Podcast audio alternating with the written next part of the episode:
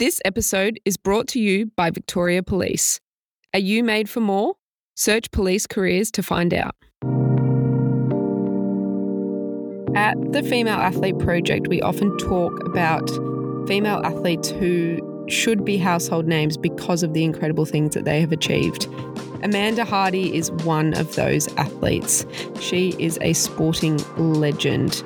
She competed at two Olympic Games in badminton. She won two Commonwealth Games bronze medals. She had a number five world ranking. Her journey spans across 45 different countries. She joined the Victoria Police in 1997, where she now works as a senior sergeant. She would fly overseas for tournaments on six days off after finishing her night shifts and showed incredible resilience and dedication throughout her sporting career. Amanda shares some incredible stories. Uh, she's a ball of energy, and I absolutely loved the chance to chat to her. I hope you enjoy this one. Amanda, welcome to the Female Athlete Project. Thanks, Chloe. Really happy to be here. I'm um we've been chatting a little bit off air beforehand. I feel like you've got some very cool stories from your life already to share with us. So I'm excited to get into this one. But can you take us back and describe what Amanda was like as a little kid? So uh, a lot of energy. In fact, um, I was probably one of those kids that got uh, report cards that would say, "Yes, uh, gets on with it, but disruptive uh, with everyone else." It'd be nice if she'd let everybody else get on with it as well. um, and yeah, so played lots of sports. Um, I was fortunate I grew up in an area uh, in the western suburbs where, uh, and opposite a school oval. So we were, I was always either playing uh, soccer, mainly with the boys at that time, um, on the school oval or cricket or running athletics or hitting a tennis ball against the wall. Uh, pretty much anything. I think my parents would say, no worries, as soon as it was light, uh, off you go. And then they would just be after dark, I'd be riding back with on my bicycle, and they'd be like, yeah, "Probably better if you come back during daylight." But yeah, let's hope that she's uh, used all that energy up. and was there any particular reason that you loved sport and being so active? Oh, look, I come from a family who were quite sporty. So um, both my sisters played sport. They were really good at uh, netball and they um, rode horses and things like that. My parents uh, my dad played uh, rugby union in England.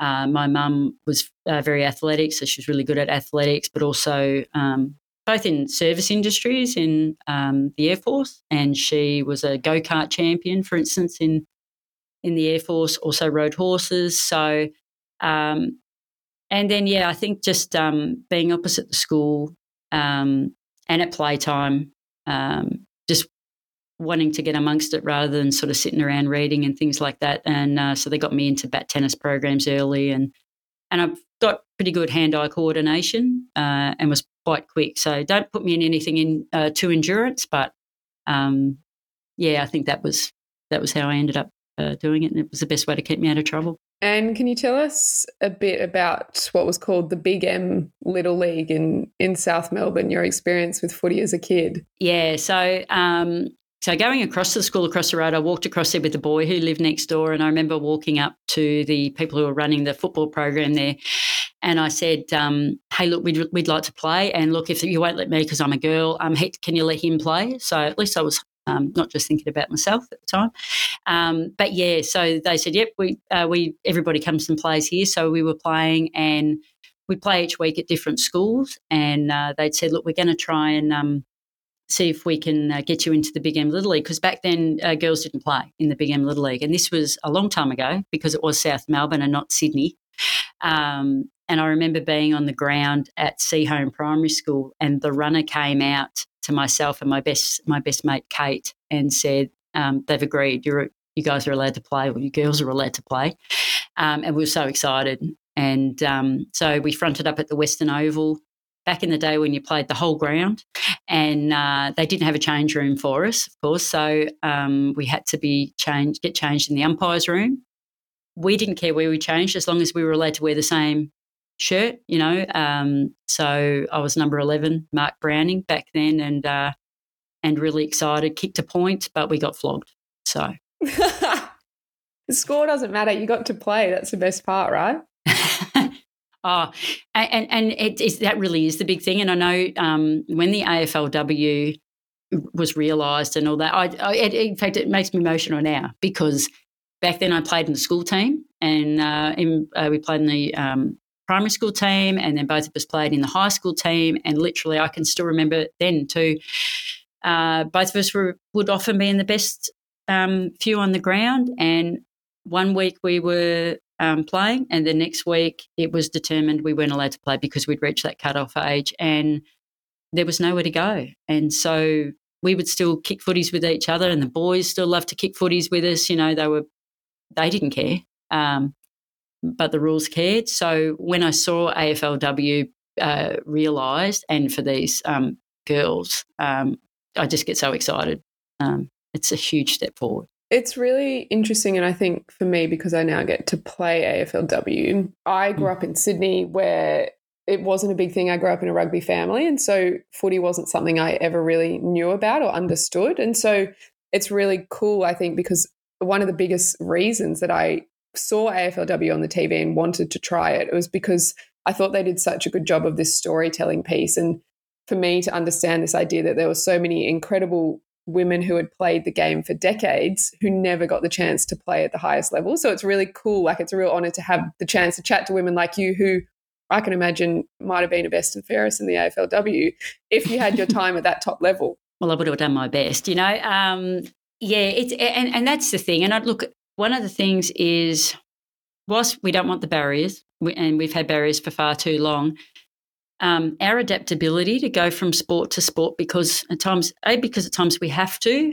um, but B, because we just have that um, resolution that we, we're playing, you know, and we want to achieve and we want to test ourselves and challenge ourselves just as much. So um, for me, it did mean that I was quite adaptable um, with other sports. I then moved into lacrosse, you know, and at first I played in the boys' team, you know, until um, I wasn't allowed to play in the boys' team anymore and there wasn't a local girls' team. And then so I revisited that later. But I think we're more readily able to adapt our skills across because we have to and we just won't accept that, um, you know, you've got this whole um, kit that you can dig into, but certain rules or certain cultures or certain things are going to say, well, well, we'll decide when you can pull those out, you know. So, and I've got to say, along the way, um, people have been very good to try and um, fit, fit in, fit you in where they could. But it's nice to be able to not have to consider um, gender or any of those things to say whether I'm going to go out and play some sport tomorrow, you know.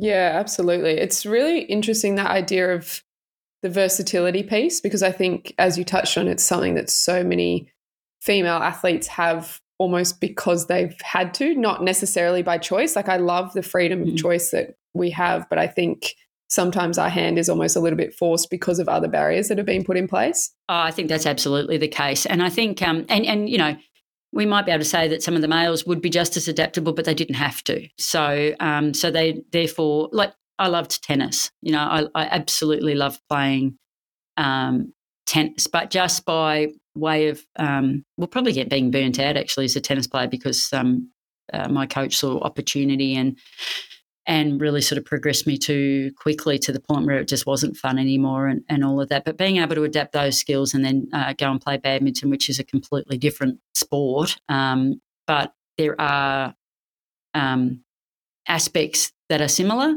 um, with the sort of the hand-eye coordination.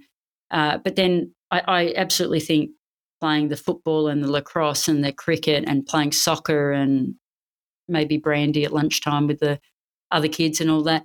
It, it teaches you elements of cross training. And to me, that's probably what's helped later on in my career when I was more serious and and um, you know looking for world standing and all of that was you're always looking for that edge because it's great to win games and do that, but you always know you can do better.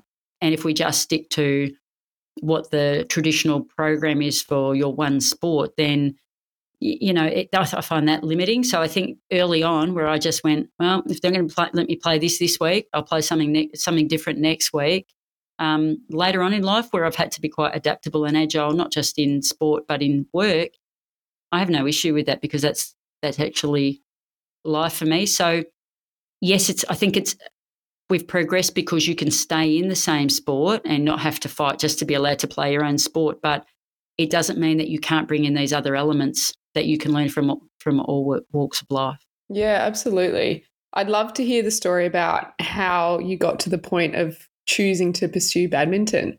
Yeah, so um, I was a tennis player. Uh, loved it. As I said, I used to wait um, with my bare feet uh, in the um, car park opposite the um, in the school opposite, and uh, wait for all the teachers to move their cars so I could actually hit against the wall. So I'd stand there in my bare feet with my big tennis racket, which was half the size of me, and my tennis ball, and just stand there with a long face, looking at these teachers, going, "Please move your cars. It's after school. Go home so I can hit." and um, and then it, as I say, I uh, started getting entered in a lot of tournaments and well above my age group and playing adults and all of that at 10, 11 and, and, and got burnt out really um, pretty young to the point where it wasn't as enjoyable. Um, so my parents, seeing that I wasn't playing tennis anymore, just thought, oh, she could become a problem here because of uh, her energy. Um, so I was entered in a badminton tournament at school, and um, and I remember them saying, oh, uh, the teacher saying, your parents have suggested you should play in this badminton tournament. I'm like,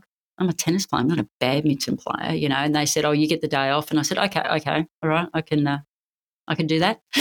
and uh, so I won the under 14 schoolgirls championships with all tennis strokes and played in bare feet uh, there as well uh, on concrete. And there was some talent scouts, I suppose you could call them, for the under 16s um, badminton selection trials that were coming up coincidentally at Altona, not far from home. And they said, look, we've got these under 16 tryouts for the badminton team. Do you want? And I was like, tennis player, not badminton player. And they said, uh, I will give you a racket.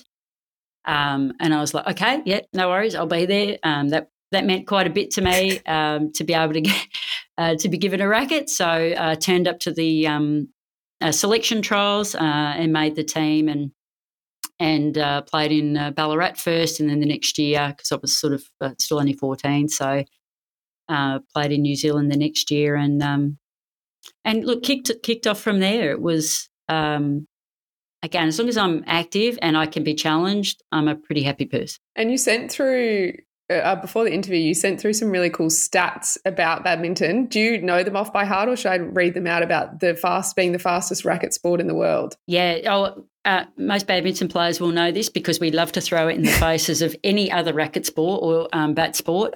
Um, so yes, the fastest shot I believe at the moment is about five sixty five kilometres uh, an hour. That's out of um, control. Um, which is a a smash. Yeah, I know. I know it's great, isn't it? And uh, so um, the, the beauty with badminton, so a lot of people think that the height of the net is something like a volleyball net, but it's not. It's actually 1.55 um, meters. So I'm 165, so net sort of is about here, which means that you can jump, smash, do that. But it also means if if you're here, that you're also not protected from those smashes. So I have copped a few.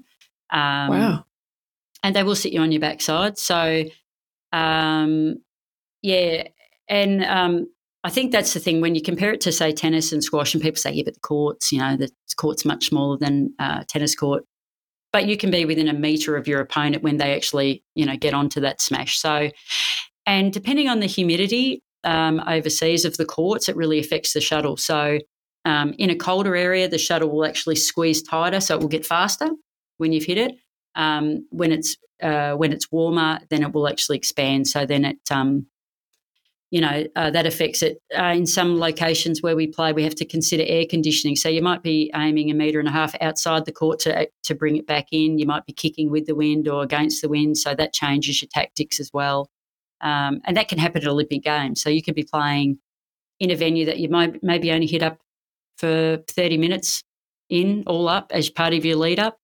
And you've got to try and work out air conditioning, lighting, um, anything that's distracting around the court I've played overseas and had an entire crowd wear white shirts behind their oppositions uh, or behind their player so that the opposition would lose the shuttle in their shirts and then get up halfway through and change ends and Yes, that's all part of the fun. Wow, that's quite incredible. Yeah, yeah, yeah. They're pretty, and and look, one of the big differences too between that. Well, why I love it, I think it's one of well, it is probably the hardest sport I've played because you don't really get that advantage like in tennis with a big serve to serve aces and win easy points because it is an underarm serve.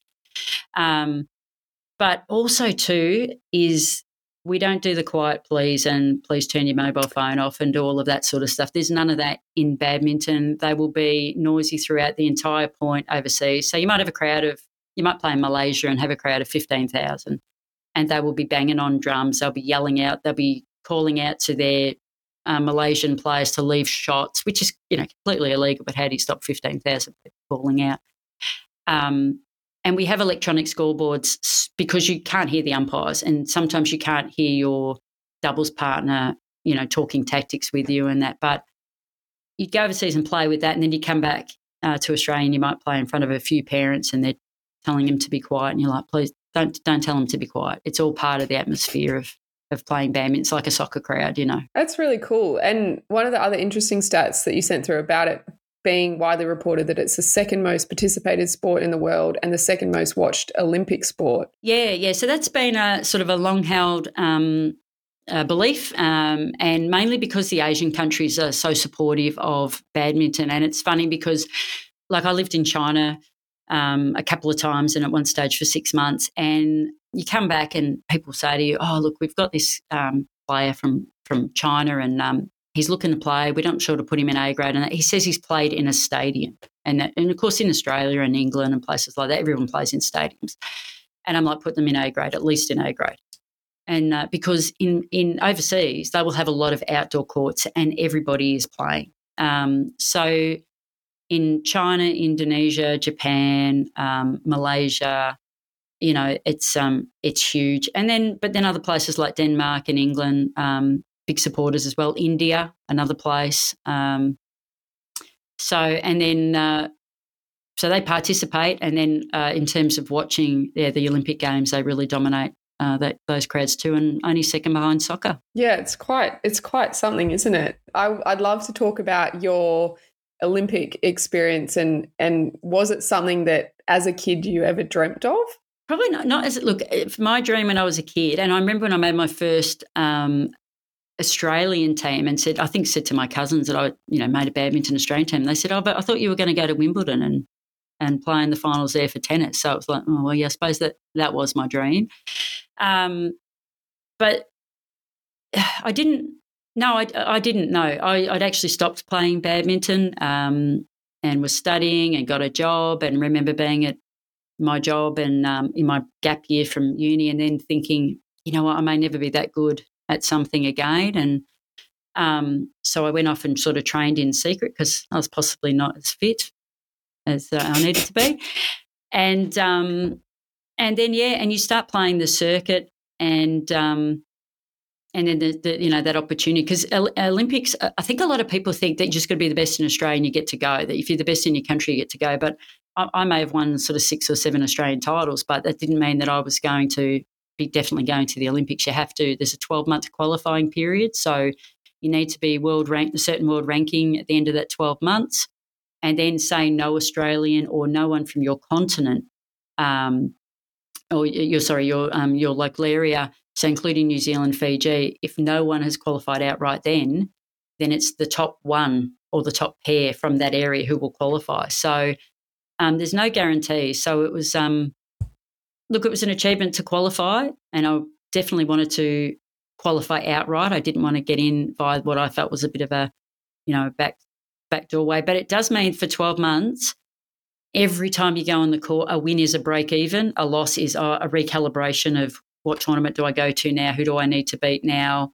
Um, there were a lot of formulas around number of tournaments versus um, the points that you'd won, the players you beat above you, because you get bonus points for beating people above you. But of course, if people below you beat you, so it was interesting. No one, when I was training in China, I can remember playing the China Open, and I was the only Westerner playing in the China Open because it's their one chance um, as a wider population to be able to show their selectors what they can do to then be allowed to go and play overseas. So you literally could be beaten by somebody in China that's not on the ranking list, and that's uh, not good in a not good in a, a, world championship or an Olympic year. So, um, but because I was training there, um, I wanted to support their event, and they the Chinese were nice enough too that they split up their World Junior Championship pair to give me one of their players as as a partner for for ladies doubles because I was specialising in doubles. So um, you know, it's it's interesting when you play sport and um, it can be pretty cutthroat. Um, and I can go to an area like China who have got you know just an amazingly talented pool, but they were just as invested in my career um, as as I was. So yeah, it's really lovely. What was the experience like for you in Atlanta in 1996? Yeah, so it's it's interesting, isn't it? Because you, I can see almost why people um, don't stay in the village, uh, and I almost think you have to go to one Olympics to experience an Olympics because for a lot of sports, um, and you might have experienced a little bit the same when you're in Australia and a badminton player. Not many people know much about badminton in Australia, and a lot of the tournaments you go about your business. You, um, whereas when you get to the village, it's um, it's a whole community, and um, there's such an energy, and there are amazing people walking around with you, and um, it can actually be quite um, zap, sapping of energy, but also distracting. Um, you really have to adapt your training, and that, like I mentioned before, um, we got 30 minutes to train on the actual courts. We were going to be playing the biggest matches of our lives. All the rest of the training happened elsewhere. Atlanta, they had some issues with transport, so bus drivers weren't sure where they had to go. So the 30 minutes we were supposed to get, they were late to get us there. Each court had a different aspect. So at times we had six to eight people um, on the court at one time, just trying to hit, then move across to the next court to just try and hit, just to get a feel for the court. What was the air conditioning doing? What were the lights like? Um, but look, the my first game when we get introduced and they say, "Please put your hands together for you know the um, the top sixteen uh, players in the world," um, that that really hits home because it's you are being measured along with all these other sports, along with these other amazing people who've arrived there, um, and um, and you got to perform. And uh, it's yeah, look, it, it, it felt like a great accomplishment to to get to Atlanta, and then Sydney felt more like what an Olympics is supposed to be because Atlanta, as well, being in the village, you pretty much didn't travel outside of the village. You know, it's um, it was a different experience. Sydney was yeah, it was that Disneyland Olympics. Get more from your job with a career at Victoria Police. The freedom to go on more holidays with nine weeks annual leave. More connection with your community where you'll make a difference every day. The chance to meet more people where workmates become your best mates. Get all of this and more with a career at Victoria Police. Search Police Careers today. Authorised by the Victorian Government, Melbourne. I want to get to just before you actually got to Sydney. So you talked about the fact that you had pretty good hand-eye coordination. You you shot, would we say, shot an Olympic qualifying score for Sydney in shooting. Where did that come from? Yeah, um, mm, yeah. So in Atlanta, in Atlanta, and uh, once I was out of my event, so out of my event, uh, may have gone out um, uh, to a venue with some other athletes who I knew who were uh, Olympic uh, shotgun shooters. And maybe as a result of a bit of it, well, I may have made a backhand comment where I said, well, you know, are you really athletes? They may be pretty good at bending the elbow and all that sort of thing. So, um, and they said, oh, yeah. Ever handled a gun? I wasn't a police officer then, had nothing to do with guns. No. And they said, oh, $100 to see if you can hit a target. And uh, pressure on. You know what it's like as a sports person. You don't, you never back away from a challenge like that. So get back from Atlanta and uh, think, oh, geez, I've got to actually go through with this. Frightened, frightened of them. Uh, go out to Werribee Range, knowing Russell Mark um, from western suburbs, and I thought better go and have a look and see whether I've got any chance of doing this. And one of the Olympic skeet shooters was there, and uh, he knew about the bet and said, "Look, a better teach you about actually holding a gun so you don't smash the side of your face or your shoulder with the recoil. Um, set me up on, thankfully, the easiest station in the Olympic skeet. Um, so they, they move around a semicircle and shoot uh, targets that are coming out of two towers that are opposite each other And so as you move around the stations, it changes the angle, um, how much lead you have to give on a target. So he set me up on a pretty easy target where the, the target was just going to go away from me and I just had to point straight. And uh, and I looked over towards the clubhouse. So of course I don't, I don't know anyone else there. I, I knew the two Olympians who were there, and there are thirty people standing now outside because they've all heard about this bet now as well. And luckily, I managed to just snip the end of the target off. Everybody saw it, so um, um, my um, my reputation was intact there. But then I'd had decided to join the police force, and my training had been about 40 hours a week playing badminton, and I just wasn't sure I was going to be able to maintain that, and certainly going through the first bit of training. So we looked at shooting, and I had a bit more of a go at it and really enjoyed the reaction speeds um, of it. And women's skeet shooting uh, was had just been put into the Olympic Games as well. So it meant there was opportunity, as we said before, about being um, being able to pivot our. It, they hadn't. They didn't have a lot of shooters um, who'd been given opportunity to really hone those skills. So, um, yeah, so I uh, went to a, um, a selection um, for the AIS um, for a clinic there, and um, I just changed guns a couple of it just sounds funny think, saying it like that. But I just changed guns uh, a couple of weeks before and uh, had um, whacked myself in the face. So I and had ended up with um, bruising and a bit of a, a, stress fracture through my face uh, and went and shot and shot uh, 22 out of 25. And they said, look, you've made the AIS, just please stop shooting because that looks so painful. So just stop doing You've made the AIS um, camp, come along to that and uh, then shot in an event and shot uh, 66, which is was fairly low, but that because it was an introduction into um, skeet shooting, 66 out of 75 was the qualifying score. It's probably about 72, I reckon, out of 75 now. That's um, um, so, and then went up to the AIS. Uh, but at the same time, badminton, we're also saying, what? Why won't you come back and play with us? We, you, you still got the skills to be able to do it. So they had a, uh, a selection tournament up in Canberra at the same time. So I literally played a badminton tournament on the weekend uh, and won the badminton tournament. And then everybody else was coming back to Victoria to go back to the Victorian Institute of Sport. And I stayed up there and went to the shooting um, camp at the AIS and, uh, and enjoyed that. And uh, look, uh, they picked one person for the Australian team. There was one qualifying spot for for Australia, and a, and a fantastic shooter, Lauryn Mark. Um, uh, ended up going in that spot. And I mean, she she was brilliant for that sport. So, but it was good fun. It's quite it's quite incredible. You make it was it 66 out of 75. You make that sound quite casual. I don't imagine many people could um just rock up and and do that. Yeah, it's um do you know I I think shooting um the more you think about it the harder you can make it. So I think while I was I was it, was almost a honeymoon period for me. Uh, the more I was just letting my natural reactions just go with it and shoot. Um, the more then I started trying to think about why I was hitting or trying to hit it better, I started to miss. so um, you can overthink it. yeah, absolutely.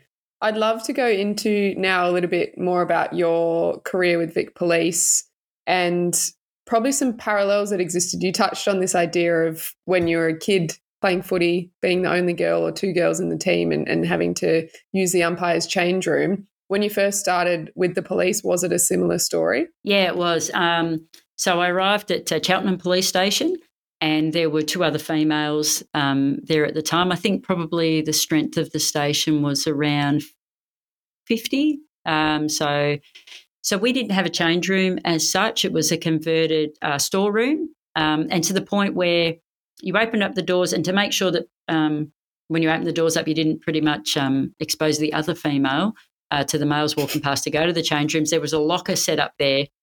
And on a quick changeover, because you, you would sleep at a police station, um, sometimes on a quick changeover, we would uh, throw a mattress down um, on the floor there, but uh, that meant no one could get in the door because literally there was no other room. So once the mattress was down, uh, and if the other female had to come on duty, well, that was just bad luck. They probably had to get changed in a, a toilet somewhere. Or um, so that, that's what it was like in policing um, back then, and uh, thankfully we've uh, we've got some changes. We've still got a little bit to go, but uh, I think we're up to around about the 29, 30% now representation. And what has your progression been like to get to the point where you're now a senior sergeant? Yeah, so uh, so I've been in 26 years, and um, and it's funny too. Like it, it's great being a senior sergeant, but I never um, probably like sport. For me, I've got to enjoy it. I've got to be challenged. I've got to. It's got to utilize all this energy up. I haven't changed, even though I'm now 52. Uh, I'm still that energetic uh, pain.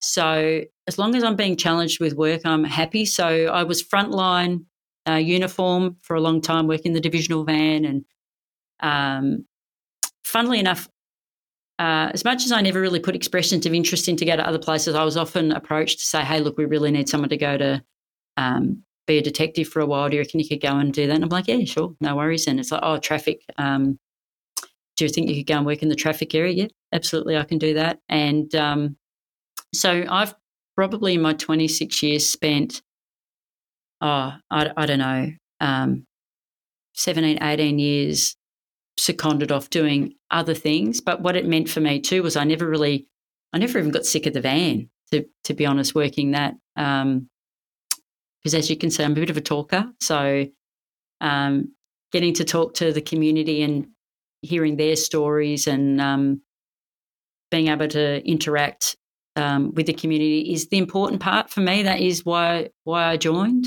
Um, so I've been lucky there. And then I was getting pushed a lot to go for promotion, and I was upgraded a lot without going for positions. Um, and then I yeah I, I, applied for for sergeant, and uh, so I've worked as an analyst as well. Um, I've been in charge of analysts just to understand and, and uh, in a lot of strategy roles as well. So writing strategies, hopefully to um, not just combat crime, but um, prevent crime.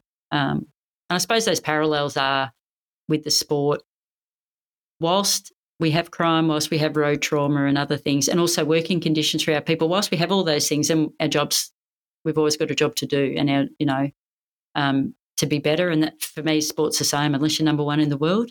Uh, and even then, trying to hold on to number one in the world, you've always got to be developing and, and improving. So that's what I really love about this job. Um, if you want to be motivated enough, there's always something to do and always somewhere to go to do something different as well if you uh, if you need a change. How did that work for you while you were preparing for the Sydney Olympics, balancing your training and your work? Yeah, so um, so obviously when I when I decided that I would um, try and qualify for Sydney, so that the, the qualification's exactly the same. So uh, still a year of playing tournaments, but obviously I couldn't go and live overseas for six months, which is what I would do when I would be playing the European circuit or playing the Asian circuit. So really had to pick and choose the tournaments I was going to play at, really had to perform at those tournaments. But I was brand new into the police as well. So um, it wasn't a case of being able to go to the request book and say, right, I need, I need all these off to play tournaments because I had a job to do and that's what they were paying me for. I was really fortunate at uh, Cheltenham where um, the other members there, knowing that I never pressed to, or I didn't think it was an entitlement for me to have time off um, or have certain shifts, they would often offer them to me. So they would, um, they really worked in and said, "Oh, look, we see that you haven't." Um, been able to get to your training as much here. Um, would you like me to take your afternoon shifts here? Um, I did work what we call a minimum break night shift, which means that every uh, 28 days I would be on night shift. And the reason for that was when you did um, a stint of night shift, you then got six days off, which meant that I could then fly to a closer tournament, um, whether it be in Fiji, New Zealand, Australia.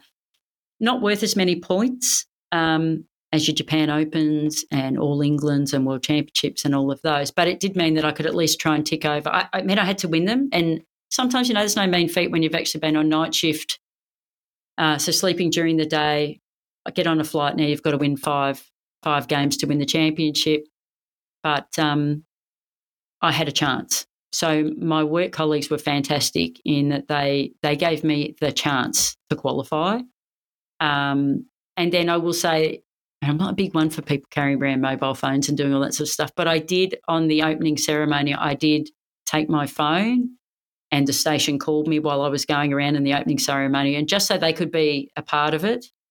Um, and then I bought T-shirts for everybody at the um, at the station. It's really cool because I love this idea. Like whether you're playing in a team sport or or you're an individual athlete, there's always like teams within teams, right? And and your colleagues at that station were part of that journey for you to be able to go there. So that's really cool that they could be part of that moment in the opening ceremony. Oh, I wouldn't have qualified if it wasn't for for what they did for me. So um, and that, and that's the thing. And they've all got busy lives. They've all got their own priorities. You know, um, their kids going to school or bringing up kids and going to pick people up from childcare and doing all of those things were no absolutely no less uh, as important as as me trying to qualify for an Olympic Games. But they knew how important it was to me.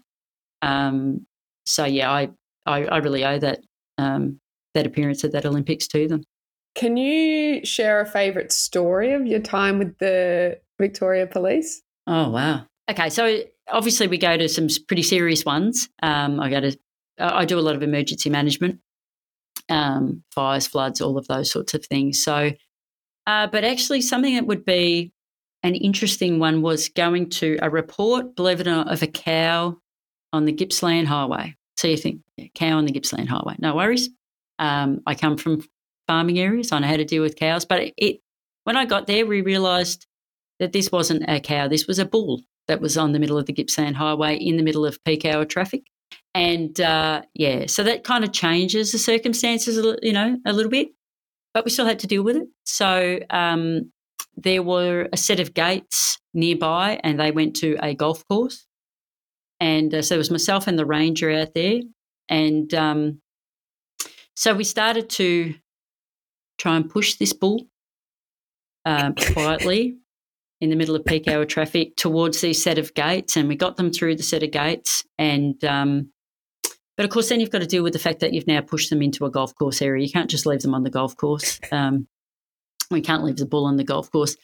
and as we were in the entranceway, there was a sign, you know, speed hump sign. So you get the speed hump, there's a speed hump sign. And I kid you not, it was like out of a cartoon where this bull that did have horns um, walked up to the speed hump sign and started um, roughing its horns up against the speed hump sign. So it literally looked like a cartoon that this thing was trying to sharpen its horns. And then it turned around and looked at both of myself and the ranger and decided, no, nah, I'm, uh, I'm not done with you two yet.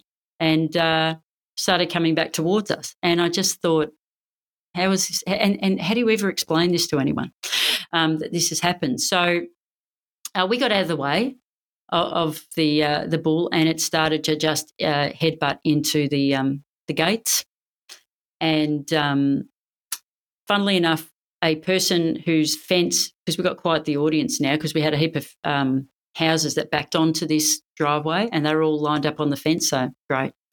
Uh, and a guy with a a whip, stock whip, came out and cracked his stock whip and drove the bull further on into the golf course and there was a bit of a paddock there and we put it into those gates and as far as we were concerned we had contained that bull and we left it to somebody else. So someone else's problem. Yeah but yeah i mean animals are just interesting when it comes to being a police officer. Alpacas uh, i have been chased by an alpaca as well over a fence. And apparently only wanted us to feed it apples which it was used to. Uh, we, we, didn't we didn't quite know that. We were there just to serve some paperwork. But uh, You've you've lived um, a very exciting life so far, and I've um, I've really loved getting the chance to chat to you today and hear some of your stories. Thank you so much for your time and for sharing those with us. Oh, you're welcome, Chloe. And I've really uh, uh, appreciated the the opportunity to talk about both both careers. Amazing. Thanks so much for listening.